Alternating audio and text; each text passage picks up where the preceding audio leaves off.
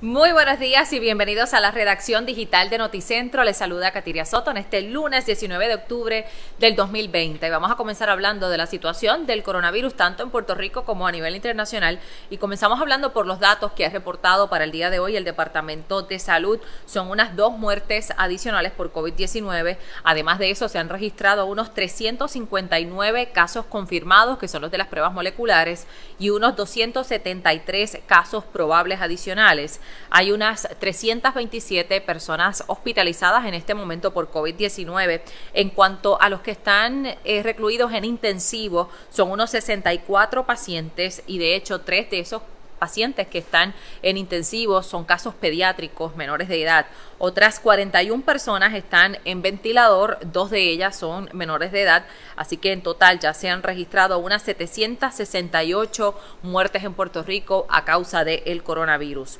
Y de hecho, hablando del COVID, pues como saben, la gobernadora Wanda Vázquez había estado de viaje, ella se hizo eh, pruebas de COVID, una vez había regresado, habían salido negativas, pero justo a su regreso ella tuvo contacto con el secretario de salud, Lorenzo González, quien también había estado fuera del país y sí reportó ser positivo a COVID-19 Así que la gobernadora se va a estar realizando una tercera prueba para confirmar si tiene o no eh, el virus. Así que pues eso es lo que sabemos hasta ahora de la situación de la primera ejecutiva del país. En cuanto al secretario de salud, Lorenzo González, pues ya ha dicho que todavía se mantiene en su casa, que eh, pues ha tenido molestias menores, pero desgraciadamente eh, no ha tenido problemas respiratorios ni ningún otro síntoma de qué preocuparse. Así que pues el secretario de salud continúa recuperándose del coronavirus. Del coronavirus Y de hecho, una epidemióloga, una epidemióloga de mucho reconocimiento que ha estado siguiendo muy de cerca lo que ha sucedido con el COVID, Melissa Marzán, ella estuvo hablando en una entrevista de radio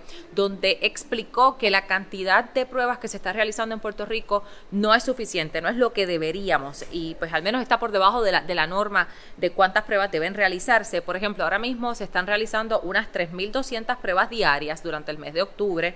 Eh, aunque el número que debería estarse realizando de pruebas son unas 4.500 a 4.800 pruebas diarias. Así que estamos hablando de una diferencia considerable eh, y de hecho sabemos que el Departamento de Salud canceló el contrato que tenía con el laboratorio Quest Puerto Rico, porque no les estaban haciendo llegar los resultados dentro del término que estaba establecido en el contrato y el término que eh, el Departamento de Salud entendía que era el prudente, menos de cinco días para recibir esos resultados. Así que quizás este número por debajo de lo que debería ser la cantidad de pruebas diarias realizadas en Puerto Rico, pues en parte se deba a la cancelación de ese contrato, porque sabemos que es uno de los laboratorios que tenía mayor capacidad de procesar pruebas en la isla.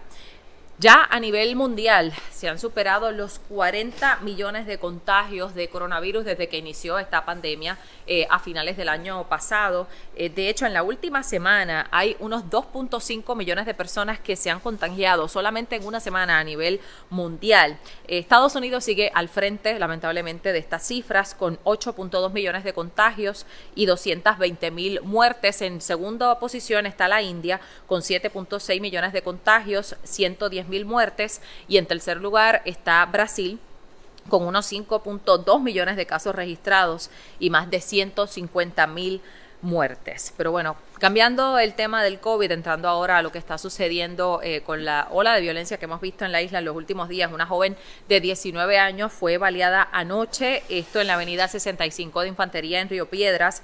Esta joven, identificada como Dorielis Correa Valentín, es residente de Trujillo Alto. En este incidente también resultó herida otra mujer de 21 años con heridas de bala y se encuentra eh, recibiendo atención médica en el Centro Médico de Río Piedras en condición de cuidado.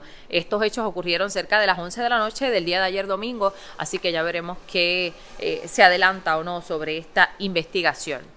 Bueno, y aquí en Noticentro tuvimos la visita del candidato independiente a la gobernación, Eliezer Molina, y entre muchos temas, a pocos días de las elecciones se le preguntó si él estaría dispuesto a tener en su gabinete de gobierno de ganar la gobernación a Alexandra Lúgaro como secretaria de Educación. Dijo que sí, que le parece que eso sería una buena idea eh, sobre si a él le pidieran ser secretario de Agricultura, que sabemos que es uno de los temas que más le, eh, pues le es familiar a Eliezer Molina, porque además de ingeniero, pues él eh, ¿verdad? vive de la agricultura, tiene empresas agrícolas. Así que le ha dicho que sí, que estaría dispuesto para ser secretario de Agricultura si se lo pidieran, pero si quiere ver toda la entrevista puede entrar a noticentro.tv.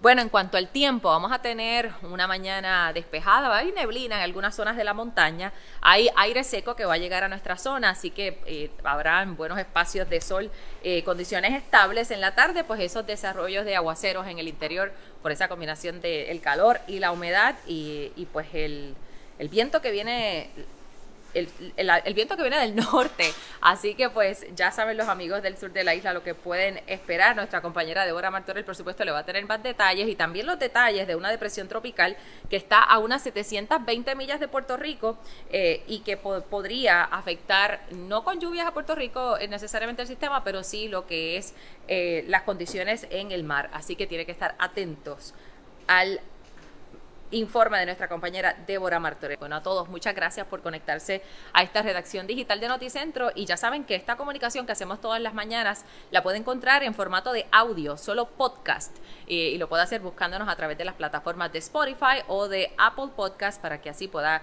conseguir esta redacción digital. Lo busca como Noticentro y ahí lo puede compartir.